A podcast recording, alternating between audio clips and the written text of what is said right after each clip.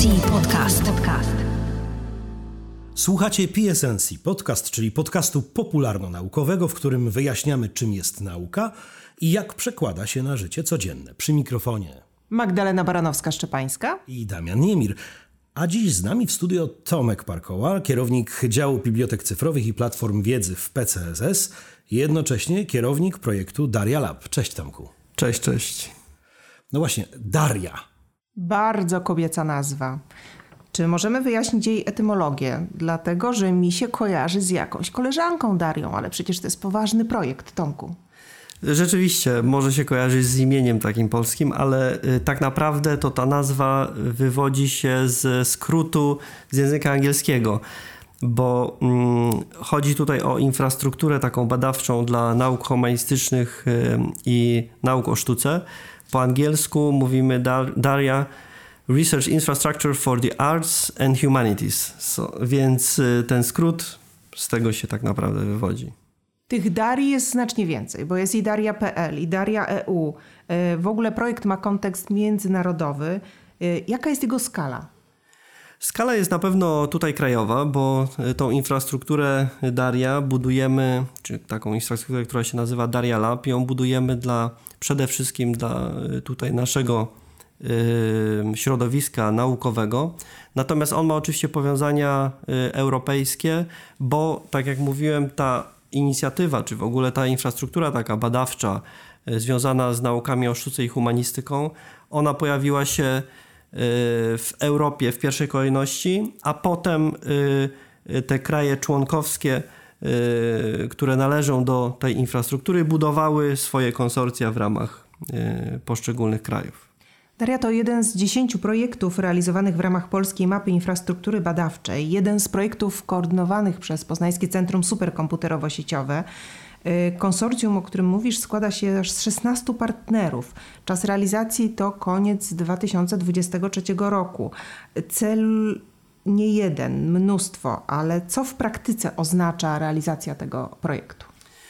Więc w praktyce wrócę znowu do tej infrastruktury i chyba będę ją często powtarzał to słowo, bo chodzi tutaj o to, żeby zbudować tę tak zwaną infrastrukturę, czy ją wytworzyć, uruchomić taką, która pomoże naukowcom, humanistom albo tym naukowcom, którzy, którzy zajmują się naukami o, o sztuce, pomóc im czy usprawnić ich proces badawczy, tak, żeby o, oni łatwiej mogli zwyczajnie prowadzić swoje badania i żeby one były lepszej jakości, bardziej skalowalne i tak dalej.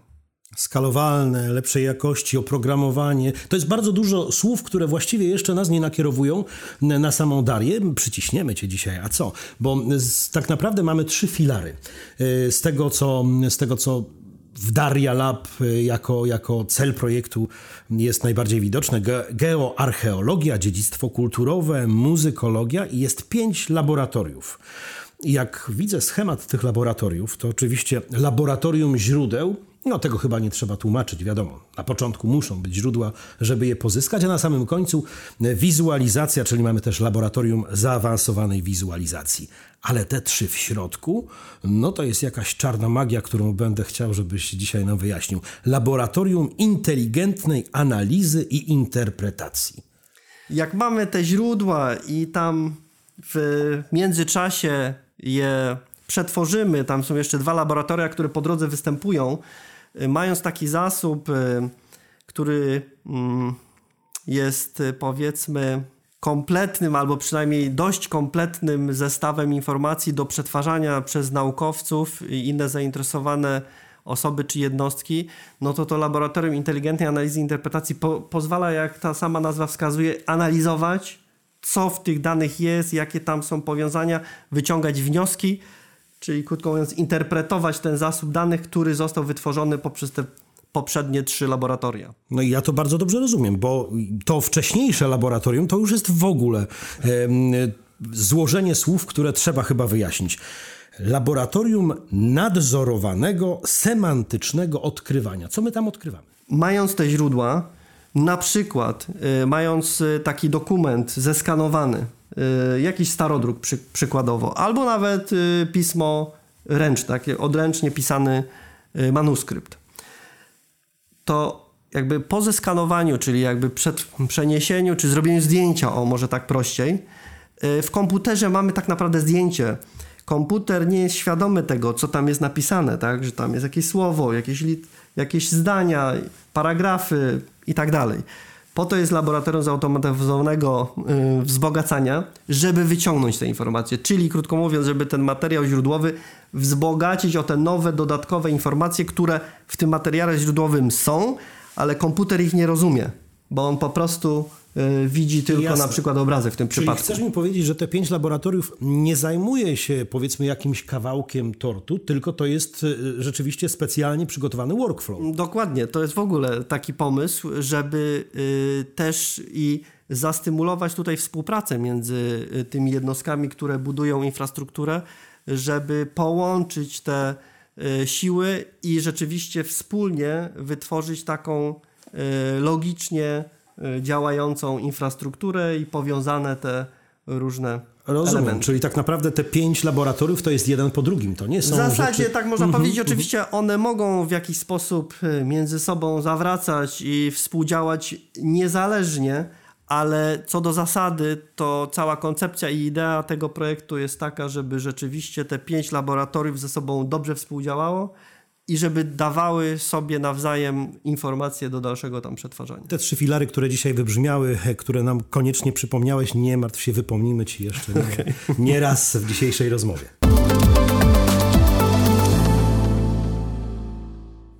Mówiliśmy o tym, że DARIAH jest dużym projektem i że musi mieć też duży wpływ na otoczenie. Takie najważniejsze, które można wysnuć z wszystkich opisów teoretycznych, to to, że ma być próba wzmocnienia turystyki regionalnej przez promocję, zachowanie polskiego dziedzictwa kulturowego, zwiększenie zrozumienia różnic kulturowych. Tomku, powiedz, ile osób zaangażowanych jest w ten projekt? Czy to da się policzyć?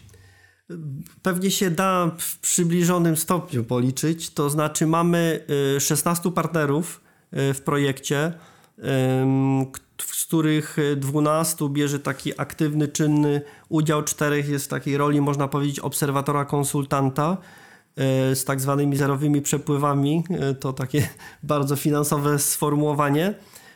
Natomiast jeśli chodzi o liczbę osób, no to na pewno są setki. Także rzeczywiście te, tych osób zaangażowanych w realizację projektu jest sporo i zresztą też o tym jakby można powiedzieć, w jakim sensie świadczy budżet, bo ten budżet to około sto trzydzieści milionów złotych, więc też jakby pokazuje tę skalę. Sporo partnerów, sporo pieniędzy i sporo pracy do zrobienia, bo mamy dwudziesty trzeci rok i właściwie projekt się w tym roku będzie kończył. Zgadza się. Finalizujemy, że tak powiem, ten projekt. Jesteśmy już rzeczywiście w takiej fazie końcowej, w fazie, której budujemy już taką narrację, w jaki sposób tę całą infrastrukturę przedstawimy. Pracujemy nad tak zwanym katalogiem usług, czy katalogiem zasobów, czyli to wszystko tam, co wypracowaliśmy w projekcie, będzie uwidocznione i pokazane. No i oczywiście dalej nad cennikiem tej infrastruktury i innymi takimi y, sprawami, które no, pozwolą zakończyć rzeczywiście z sukcesem projekt. Ale jesteście też w takim ważnym etapie y, zakupowym, bo z informacji, które udało nam się już pozyskać, wiemy, że ponad sto części przetargowych się y, odbyło. trzydzieści jest w toku albo planowanych. Kupiliście już sporo, na pewno mnóstwo rzeczy, które są potrzebne do działań, bo widzieliśmy w minionym tygodniu tiry, które tutaj podjeżdżały pod C B P O, trwał rozładunek, jakieś magiczne pudełka, w których możemy się domyślać, co było, albo też możemy się tego nie domyślać, bo może to być coś zupełnie nowatorskiego. Tomku, czy możesz powiedzieć, co już zostało właśnie kupione i co będzie kupione w przyszłości? I jeszcze podpowiedz nam, czy to będzie tak, że ten sprzęt będzie w jednym miejscu, czy on będzie wykorzystywany i będzie jeździł po terenie? Rzeczywiście zakupów jest dużo i tych postępowań również, a to dlatego myślę, można powiedzieć pewnie w porównaniu do innych projektów, na przykład z mapy drogowej, takich infrastrukturalnych, a to dlatego, że jak wspominałem na początku, ta humanistyka jest bardzo różnorodna. I choć mamy te trzy filary, to nadal y, te dziedziny różne, które staramy się objąć, czy te poddziedziny, które staramy się odjąć, objąć ym, projektem, no wyzwalają jakby tę za- potrzebę zakupów bardzo różnych i z różnych, że tak powiem, yy, źródeł. Więc yy, tak, zakupów rzeczywiście dużo. Z jednej strony mamy takie zakupy związane z urządzeniami, yy, czy z narzędziami, czyli urządzeniami, maszynami, yy, które pozwalają digitalizować, czy pozyskiwać te cyfrowe reprezentacje obiektów, które gdzieś w przestrzeni fizycznej funkcjonują, i to są i takie elementy, które po, pozwalają digitalizować dwa D, trzy D, tak, czyli skanery laserowe, skanery, które są na dronach uwieszone i też są w stanie digitalizować trzy D jakieś y, duże obiekty, y, poprzez skanery, które wchodzą, można powiedzieć, w ziemię, takie y, związane z geoarcheologią. Y, No i dalej oczywiście też elementy związane z przetwarzaniem y, danych, czyli takie, można powiedzieć, bardziej y, no w, w cudzysłowie serwerowe zakupy, tak, ale tam też mówimy o tym, żeby y, to wspierało mechanizmy takiej sztucznej inteligencji, czyli tam zakupy takie związane z serwerami G P U, czy takimi klasycznymi również serwerami i też z systemami do składowania y, danych. No nie możemy zapomnieć również o jeśli chodzi o digitalizację, o sprzęcie, który pozwala zachowywać takie niematerialne dziedzictwo kulturowe, tak jak wspominałem o tych zespołach folkowych na przykład, no to tam sprzęt audio-wideo, również laboratoria mobilne, czyli takie, które wozimy w ogóle ten sprzęt, tak, w samochodach, no bo to też jest ważne, akurat w przypadku tego niematerialnego dziedzictwa kulturowego, żeby dotrzeć do tych różnych miejsc, mniejszych nawet w Polsce. Mówimy o wielkiej ilości sprzętu, programowania, powiedzmy mamy ten cały park maszynowy, świetnie, ale tak naprawdę ja bym spłaszczył to do jednego pytania. Po co takiemu zespołowi folkowemu, gdzieś z małej wsi, grają cały czas, zachowują to dziedzictwo, jak to się pięknie nazywa, po co takiemu folkowemu zespołowi jakość dwanaście K w kamerze? No to raczej bym powiedział, że to jest dla nas, dla naukowców, dla y, też szerokiego grona odbiorców, tak, żebyśmy rozumieli i byli w stanie y, zobaczyć tę naszą kulturę tutaj w Polsce, y, no i tym samym ją zachować dla przyszłych pokoleń. No właśnie, ale zobacz, czy to nie jest czasem trochę tak, że DARIAH jest takim zderzeniem y, pewnego skansenu z nowoczesną technologią, albo inaczej, tradycji z nowoczesnością? No można tak powiedzieć, my tak naprawdę ten skansen chcemy przenieść do przestrzeni wirtualnej i pokazać ją jak najszerszemu gronu odbiorców. No właśnie, bo... chyba też, przepraszam, o, wejdę w słowo, tak. Bo przykładem takiego działania może być chyba katalog zabytków sztuki w Polsce, który funkcjonuje od tysiąc dziewięćset pięćdziesiątego roku i obecnie jest to po prostu dwieście zeszytów zapisanych drobnym maczkiem. Był to dokument cały czas funkcjonujący w wersji papierowej, a teraz będzie w wersji cyfrowej, prawda? Czy to właśnie do takich rzeczy ma służyć DARIAH? I jakie najstarsze dokumenty w ogóle udało wam się pozyskać? Czy macie już taką wiedzę, czy ta informacja jest dostępna, czy dopiero trwa katalogowanie tych wszystkich perełeczek? No bo wyobrażam sobie, że takie cacuszko z tysiąc dziewięćset pięćdziesiątego roku przeniesione do wersji cyfrowej, no po prostu zyska nie tylko nową jakość, ale także no, yy, od zapomnienia zostanie zachowane, prawda? No tak, rzeczywiście. To na pewno tych zasobów, bo jakby w projekcie, może to też warto powiedzieć, ta infrastruktura, ona składa się z kilku elementów. To nie tylko, tak jak czasem możemy pomyśleć o takiej twardej infrastrukturze, jak mamy drogi, tak? To nie tylko, czyli ten sprzęt taki, to nie tylko te serwery, to również zasoby, czyli no właśnie, przykładowo te zdigitalizowane, cenne materiały, ale także oprogramowanie. No bo to, że mamy ten sprzęt i jesteśmy w stanie zrobić ładne zdjęcia, czy skany trzy D, czy nagrać bardzo dobrze w tej dwanaście, rozdzielczości dwanaście K, no i to wszystko potem badać i, i też zachować dla tych potomnych. No słuchajcie, nie chcielibyście zobaczyć, jak Piastowie funkcjonowali w tam w tych starych czasach, kiedy Chciałabym, pewnie, powstawali... szczególnie by mnie interesowało, jak wyglądały panie, jak były ubrane i co nosiły na sobie, no właśnie, jak się zachowywały, pewnie. My jakby wiecie, teraz tak naprawdę odtwarzamy to, tak? Są tam osoby, które jakby które jeszcze udają, wiedzą, tak, tak, które jeszcze ale, wiedzą, jak tak, to było, bo to jak z dziada, to było, no i tak, tak im się tak. wydaje, że to tak się zachowywali ludzie, a my chcemy pokazać, jak naprawdę jest. Geohum, Tomku. Geohum, wykorzystywana m.in. przez historyków do identyfikacji nazw własnych odnoszących się do lokalizacji geograficznych. Powiedz proszę coś więcej na ten temat, bo to niezwykle ciekawe. No tutaj akurat to mi się zawsze kojarzy mm, taki czasoprzestrzenny słownik, czy tam można powiedzieć, no ten tezaurus, czy jakkolwiek go zaraz, nie zaraz, zaraz, zaraz, zaraz, nie zapędzajmy Słowni. się w coś, bo ja się już zaczynam bać. Czasoprzestrzeń, my już wchodzimy w czasoprzestrzeń. Ale to zaraz wytłumaczę, bo to właśnie jest mocno powiązane z tymi miejscowościami, czy nazwami miejscowości, no bo przecież... Trąci ten... trochę teleportacją, trochę, przepraszam. Tak. No bo troszkę się cofamy w czasie, tak na marginesie. Projekt jest wpisany na listę projektów inicjatywy Time Machine, więc tak trochę w czasie podróżujemy, można powiedzieć. No ale teraz wracając do tego słownika czasoprzestrzennego, chodzi tutaj o to, że różne miejscowości w czasie, tak, w swojej historii miały różne nazwy i też obszar geograficzny. No i między innymi po to są tworzone te elementy tej infrastruktury, żeby te informacje, te dane były tam dostępne i też, żeby potem łatwo można było z nich korzystać, prowadząc badania. No jak więc to, patrzę to na jest sedno tej infrastruktury. No właśnie, jak patrzę na czasoprzestrzeń, to jeszcze, jedna mi się, jeszcze jedno narzędzie naprawdę mi się niesamowicie spodobało. Narzędzie, które wygląda jak zwykły tłumacz wiodących, powiedzmy, operatorów różnych wyszukiwarek w internecie, gdzie wpisuje na przykład takie zdanie, które wszyscy znamy oczywiście, prawda? Daj, ać ja pobruszę, a ty poczywaj, albo, żeby już to spłaszczyć bardziej, byłem na brzegu iście słonecznym. Klikam i okazuje się, że to zdanie mogło być gdzieś mniej więcej z roku tysiąc dziewięćset dwudziestego. To ale też może być przetłumaczone z tak zwanego polskiego na nasze, prawda? No właśnie, no, no właśnie. właśnie. No właśnie, no i to jest też ten element tej infrastruktury, który budujemy. No to są te narzędzia, te słowniki, które pozwalają zidentyfikować jakieś sformułowania czy teksty w kontekście tego czasu.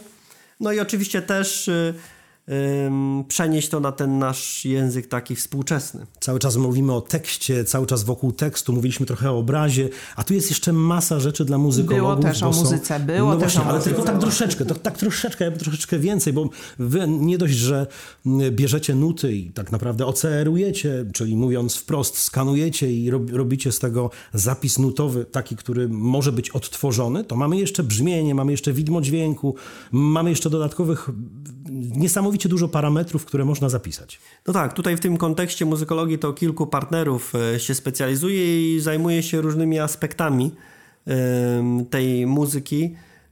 Um, więc rzeczywiście to, to w ten sposób jest. Instytut Sztuki PAN przykładowo um, zakupił takie mobilne laboratorium do digitalizacji um, tego niematerialnego dziedzictwa kulturowego. Z kolei um, Uniwersytet Adama Mickiewicza zajmuje się badaniem percepcji muzyki, no i też ten sprzęt tutaj w tym kontekście się pojawił. On bardziej dotyczy analizy zachowania człowieka w kontekście słyszanej muzyki.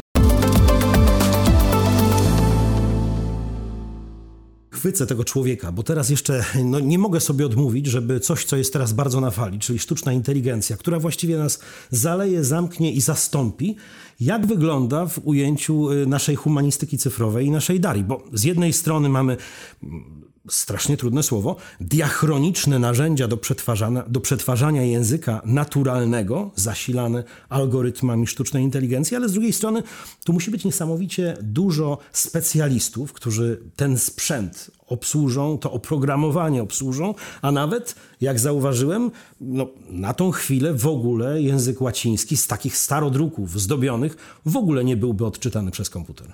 No jasne, więc to jest zawsze połączenie.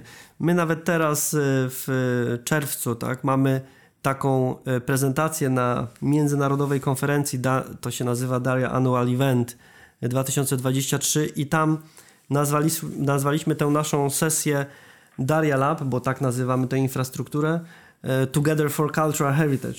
No i my tutaj zawsze razem, czyli my razem i to jeśli chodzi o partnerów, tak, z Polski, razem też w połączeniu z partnerami z zagranicy, ale też razem z tymi technologiami i sztuczną inteligencją. A jesteście przygotowani na a jesteście przygotowani na fejki, które mogą wam być podsyłane jako materiały źródłowe, tak naprawdę napisane przez ChatGPT? Ja wiem, czy ChatGPT musi zawsze te fejki generować? No może czasami tak, ale jeżeli chodzi o weryfikację danych, no to ona zawsze pojawia się gdzieś w tym procesie badawczym, przepraszam, w scenariuszu badawczym, a te adresujemy budując tę infrastrukturę, więc ten komponent weryfikacji też tam się znajduje. Tomek, Magda, ja mam taki scenariusz. Słuchajcie, jedziemy z tą naszą Darią, z tą koleżanką Darią, z tymi pięcioma, z przedstawicielami pięciu, um, pięciu różnych laboratoriów. Jedziemy do małego pałacyku. Na zewnątrz jest ogród, portyk. Ponoć w tym ogródku kiedyś był jakiś średniowieczny gród, ale nikt tego już nie pamięta. W środku oczywiście są jakieś zdobienia, schody, biblioteka. W szafie być może jakieś stroje, jakieś stare instrumenty, starodruki po łacinie, a czemuż by nie. No i pan Zygmunt, dajmy na to, lat siedemdziesiąt osiem, który opiekuje się tym obiektem i oczywiście niesamowicie dużo na jego temat wie, zna jakieś anegdoty, historyjki. No i co może zrobić Daria z takim obiektem od A do Z? No słuchaj, wszystko. Ożywi, ożywi. Wszystko, to znaczy co? No, cofamy się no, w czasie, Damian. Cofamy jedziemy się z dronem, skanujemy no, całość. Wszystko, tak, wchodzimy dokładnie do tego ogrodu, tak? I możemy z, I dzięki geoarcheologii... Siarką, no właśnie, i sprawdzamy. Jest gród faktycznie, tak, zaczynamy analizować. Dokładnie. Jedna ekipa już analizuje, a druga już wchodzi do środka. Skanuje obiekty. Wyciąga te stroje. Prawda? Właśnie. Tak. A jak ktoś tam gdzieś tak zaczyna to... śpiewać, to analizujemy, kto co śpiewa. A zresztą pan Zygmunt tak opowiada, że no my go od razu nagrywamy, jak tutaj no. dzisiaj nasz podcast, nagrywamy pana Zygmunta. On jedzie, jedzie, godzina, druga, trzecia. My mamy to wszystko spakowane. Mamy olbrzymią ilość danych. Wrzucamy je do portalu. Na koniec robimy, bo o tym jeszcze nie powiedzieliśmy, robimy przecież wirtualną wycieczkę, bo to też jest element całości. To może być element edukacyjny, prawda? Właśnie. No właśnie. Mamy zamknięte i właściwie po wielu tygodniach chyba, no bo tak trzeba by powiedzieć, że nie tylko na samym miejscu powiedzmy tego naszego pałacyku, tylko już później w samych laboratoriach wypuszczamy cyfrowe, cyfrowy pałacyk, który... W obecnych czasach nie dość, że zachowuje nam to dziedzictwo kulturowe, to z drugiej strony jest jeszcze ważną rzeczą w przypadku takim, jaki był z Notre Dame, gdzie nie mieliśmy takich źródeł. One są tylko częściowo, tylko sfotografowane. My tam, tutaj mamy za pomocą tych skanerów do dziesiątych, setnych części. No tak, bardzo prawda? Dokładnie możemy to zrobić. No Mówimy właśnie. już przy końcu o owocach tego całego projektu. Chciałam zapytać o taką rzecz, bo użytkownikami Daria są podmioty publiczne, na przykład szkoły, uczelnie, ale również użytkownicy komercyjni. Kto może być klientem? No tutaj... Yy... Przede wszystkim, tak, to może być firma, która przykładowo chce przeprowadzić jakieś badania z wykorzystaniem naszego laboratorium, tak, czy jakichś usług, przepraszam, infrastruktury, z wykorzystaniem usług jakiegoś konkretnego laboratorium, czy usług, które świadczy określony partner, więc tak naprawdę to jest, jak na początku mówiłem, infrastruktura badawcza, czyli taka infrastruktura, która pozwala prowadzić badania w kontekście humanistyki czy nauk o sztuce, a firmy też mogą chcieć je realizować. Ale czy na przykład kręcąc film historyczny też ktoś może się z ekipy e, telewizyjnej zgłosić, żeby e, takie źródła pozyskać, zerknąć? Czy to może być takie dostępne informacje dla też właśnie tego typu działań? Myślę, że tak. To również jest ciekawe dla turystyki, tak? No bo te wszystkie pałacyki i inne materiały albo ciekawe miejsca, one też w tym kontekście mogą występować. No więc tak to rzeczywiście jest. Nawet samo przechowywanie danych albo jakiś określony sposób przetwarzania danych albo budowanie słownika, no to wszystko może być interesujące również dla firm. Czyli cóż, mieliśmy nie tylko jednego gościa, Magda, tylko była z nami dzisiaj Daria, o którą wypytaliśmy na lewo i prawo. Naszym gościem dzisiaj odpowiadał na nasze pytania był Tomek Parkoła z Poznańskiego Centrum Superkomputerowo-Sieciowego. Naszym i waszym oczywiście gościem, drodzy słuchacze, a przy mikrofonie była Magdalena Baranowska-Szczepańska, która zaprzyjaźniła się już z Darią. Absolutnie, ja też się zaprzyjaźniłem z Darią. Damian Niemir z P C S S. Dziękujemy wam i do dzięki, usłyszenia dzięki. w kolejnym odcinku. Dziękujemy. Cześć.